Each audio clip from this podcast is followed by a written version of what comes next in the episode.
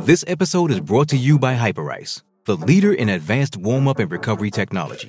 They have tons of innovative products, like Venom heated wearables to help soothe sore back muscles, Normatec compression boots to speed up recovery and increase circulation, and Hypervolt massage guns to improve mobility. Loved by athletes like Naomi Osaka and Erling Haaland. Try them yourself. Get 10% off your order with the code MOVE at hyperice.com.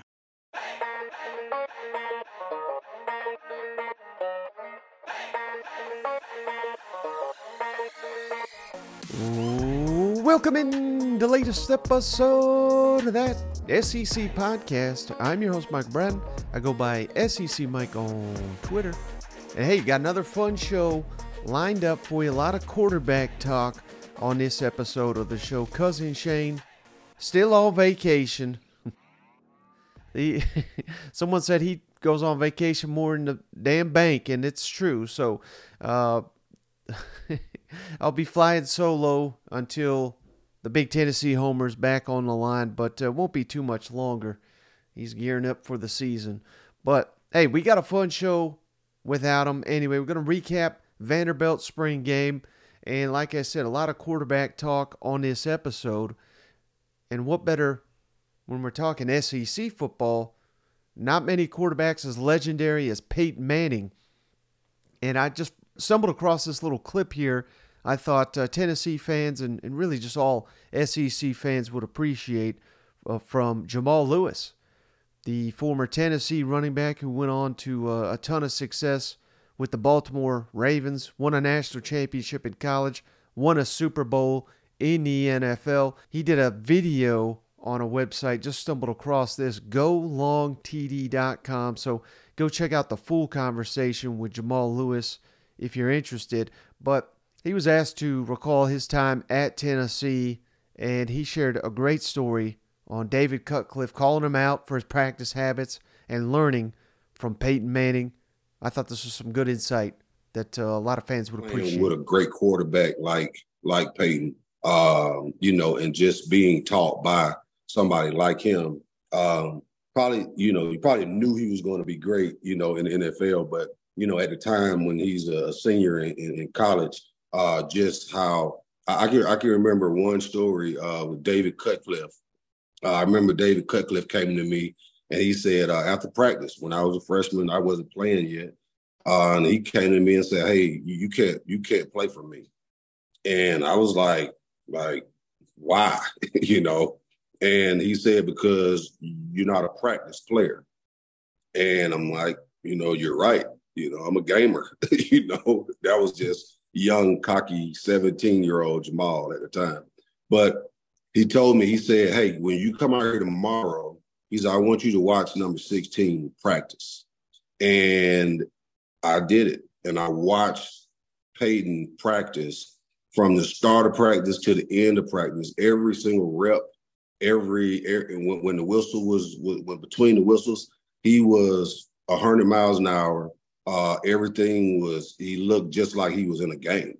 And from that day forth, that's when I said, you know what, this is how I'm gonna approach this, and that's how I, I practice. You know, from there on, as far as 100 miles an hour, you know, um, making sure everything is right, uh, nothing different than you would do in the game. Uh, the only thing is the contact, you know, whatever. But I'm running through the line 100 miles an hour. Uh, picking up my blitzes, whatever it might be. But that was uh, that was something that I pulled and learned from somebody like Peyton that really helped me get drafted where I did, um, sustain um, a 10 year career uh, as a starter, you know, the whole time.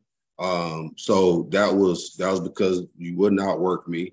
Uh, and in practice, you wasn't going to outwork me in practice because if a coach watches me on film I'm going 100. I'm giving 100. percent You know, so and that's effort, and I also got a little bit of talent. So, so I don't know about uh, anybody else, but uh, when I hear Peyton Manning, you always think of the big moments, the big plays, but what you didn't see is all the preparation that went into it, and he had that going back to his high school and, and obviously his college days. I, I've heard stories of him basically just running rampant of the Tennessee video room You know, back then it wasn't all digital.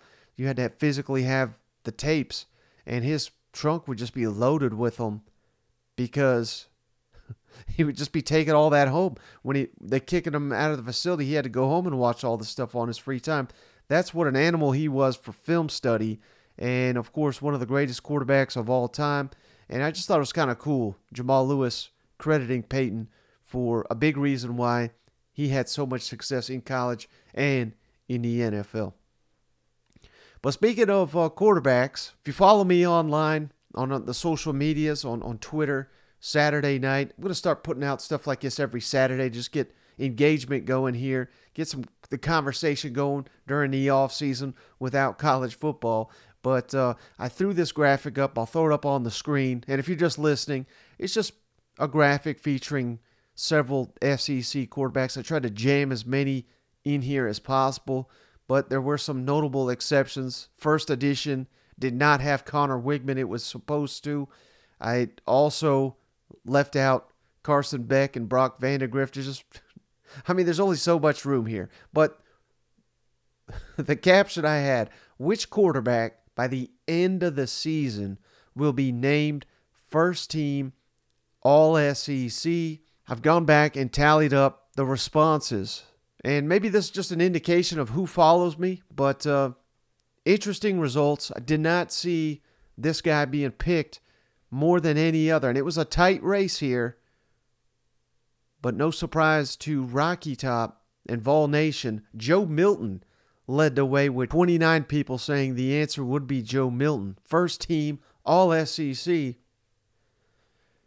Not saying it won't happen, but that would not be my first pick. Probably my first pick would be KJ Jefferson, who came in.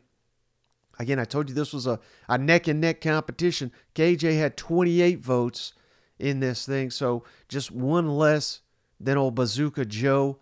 Spencer Rattler, not far behind, 20 selections for Spencer Rattler. Those were the top three vote getters in this thing.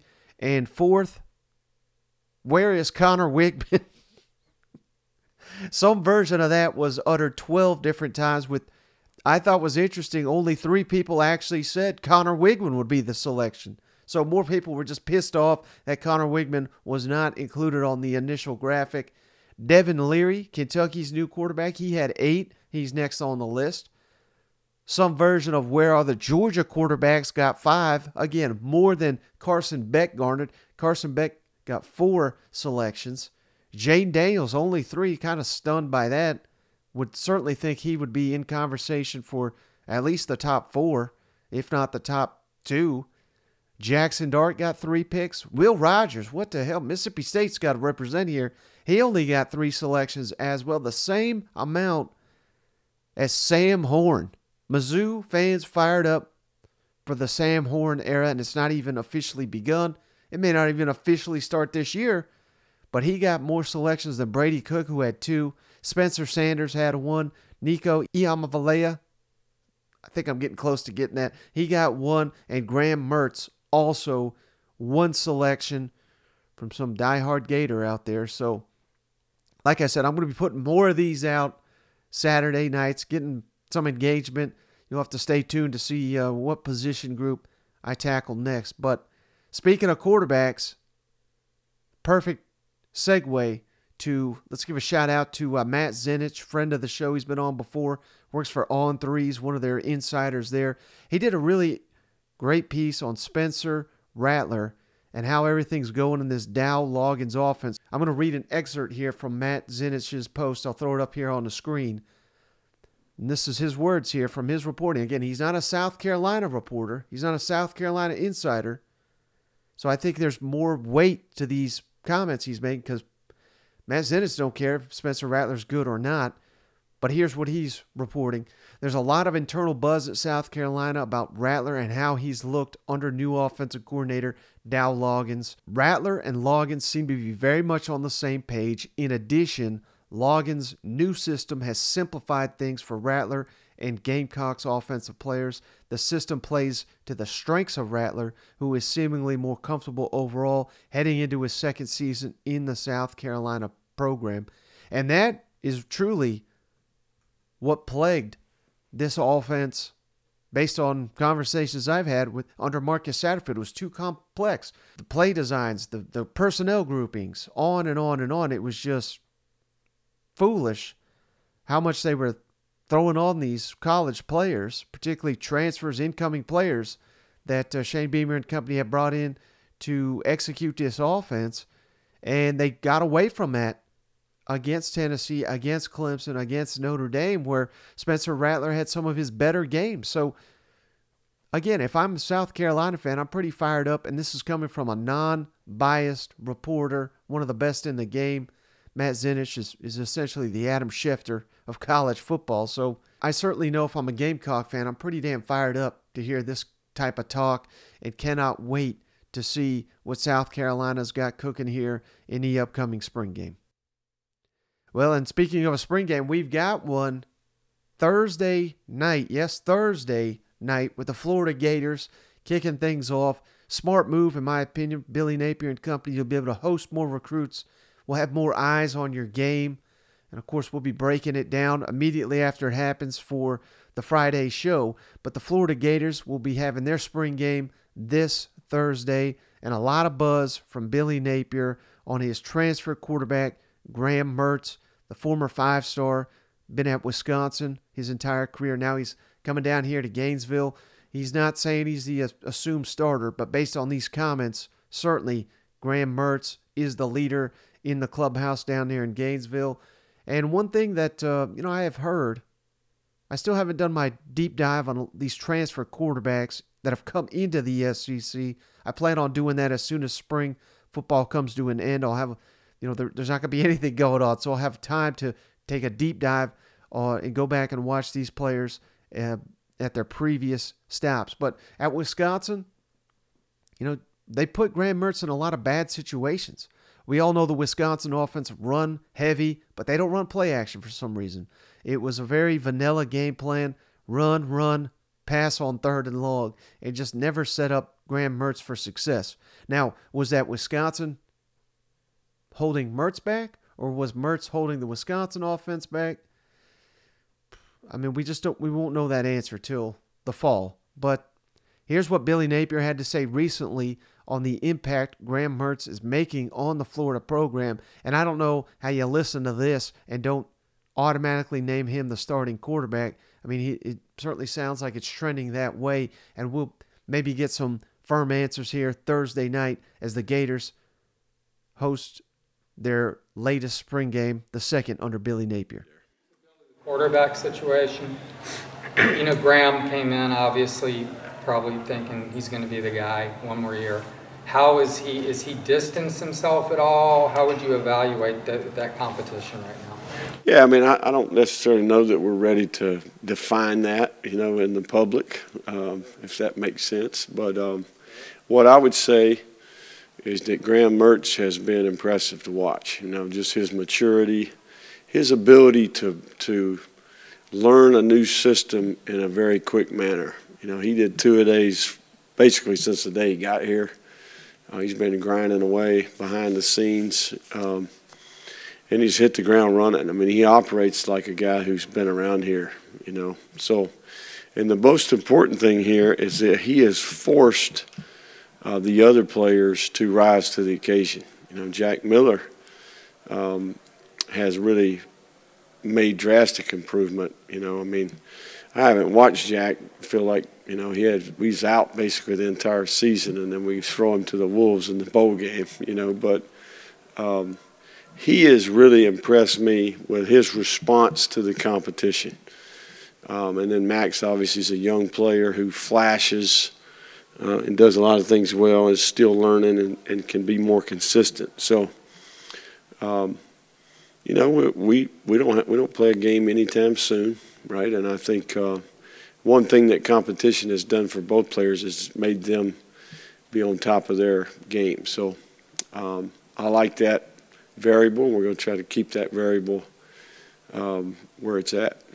So again, I don't know how you hear those comments and don't assume Graham Mertz, barring some unforeseen incident or maybe an incoming transfer or Jack Miller taking a huge stride in the summer, is I don't know how Mertz is not going to be the guy for the Florida Gators when they travel to Utah to open the upcoming season.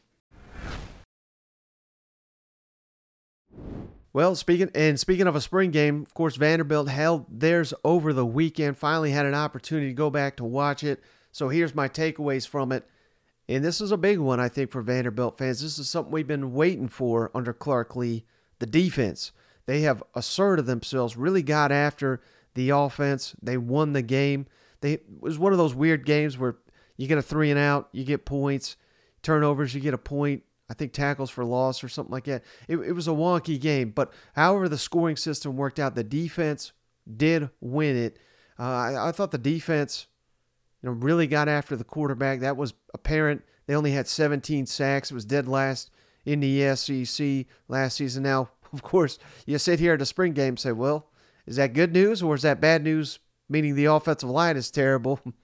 it's hard to judge, but this is what I want to see from a Clark Lea defense. This is what I thought we were getting when we hired one of the best defensive coordinators in the country to be our head coach.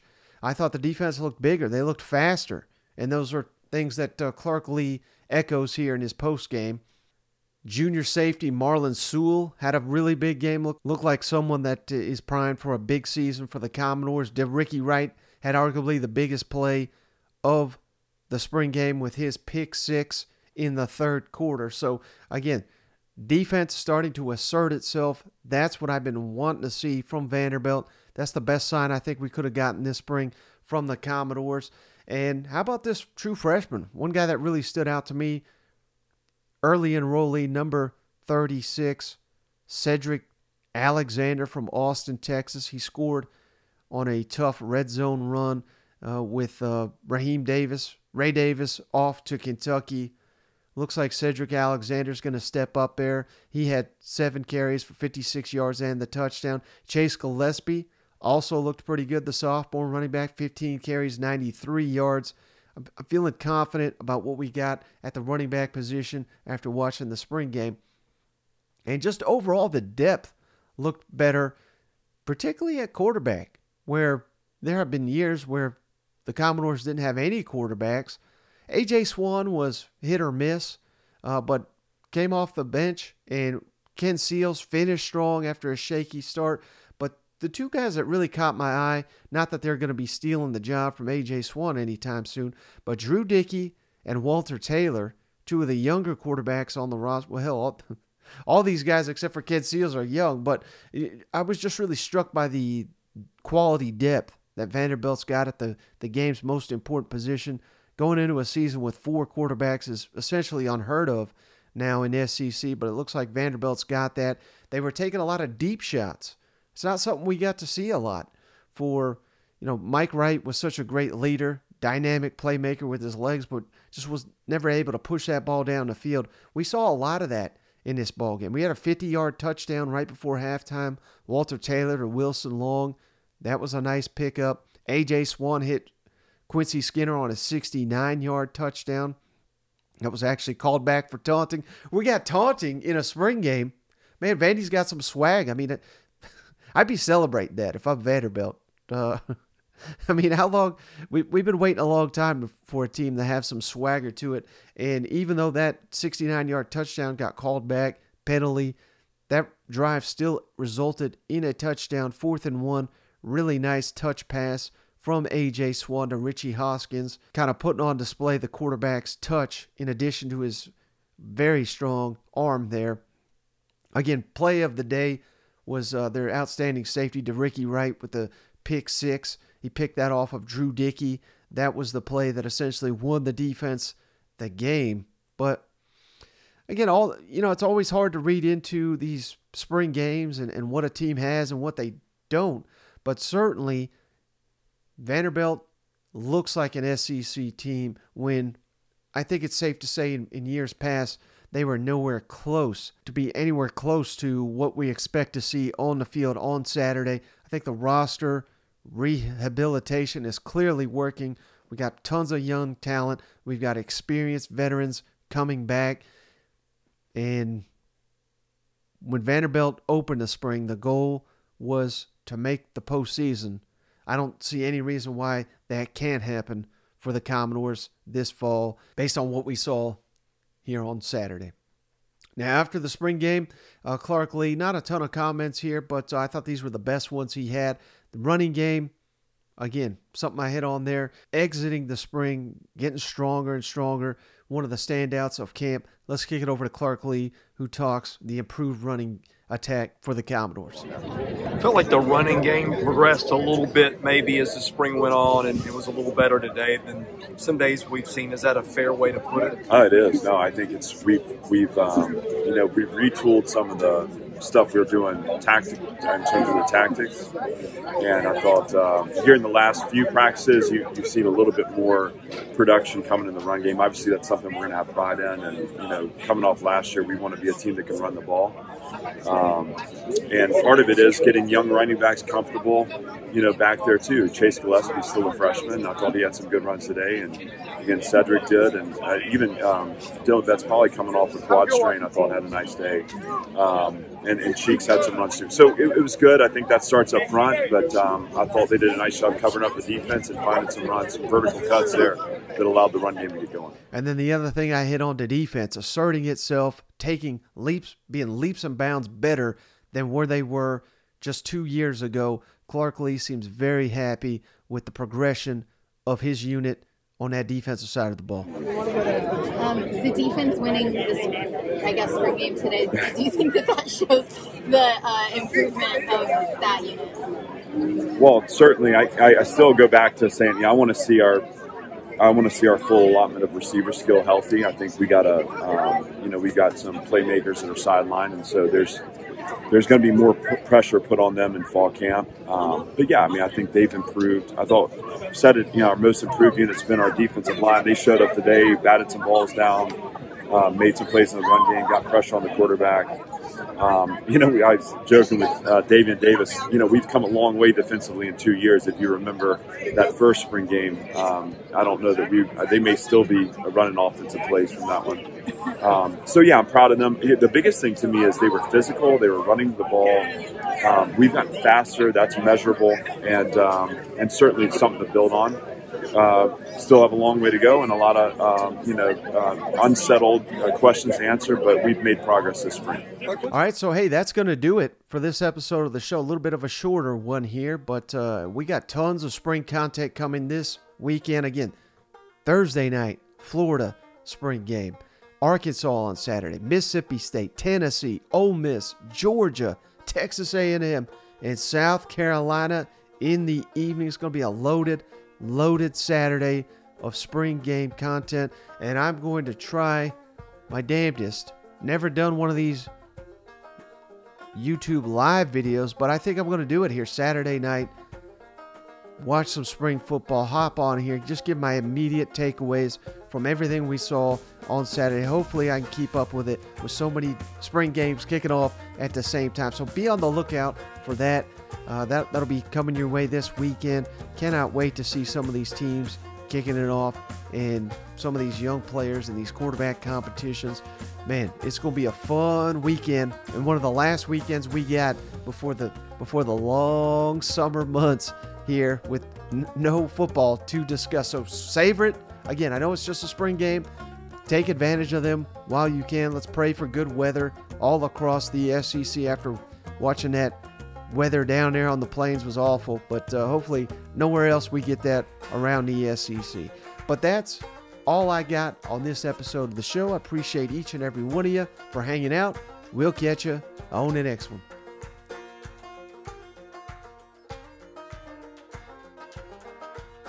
Hey, buddy, this beer's for you, Mike, and cousin Shane. That SEC podcast loves the pirate, and the pirate loves that SEC podcast. Hail State.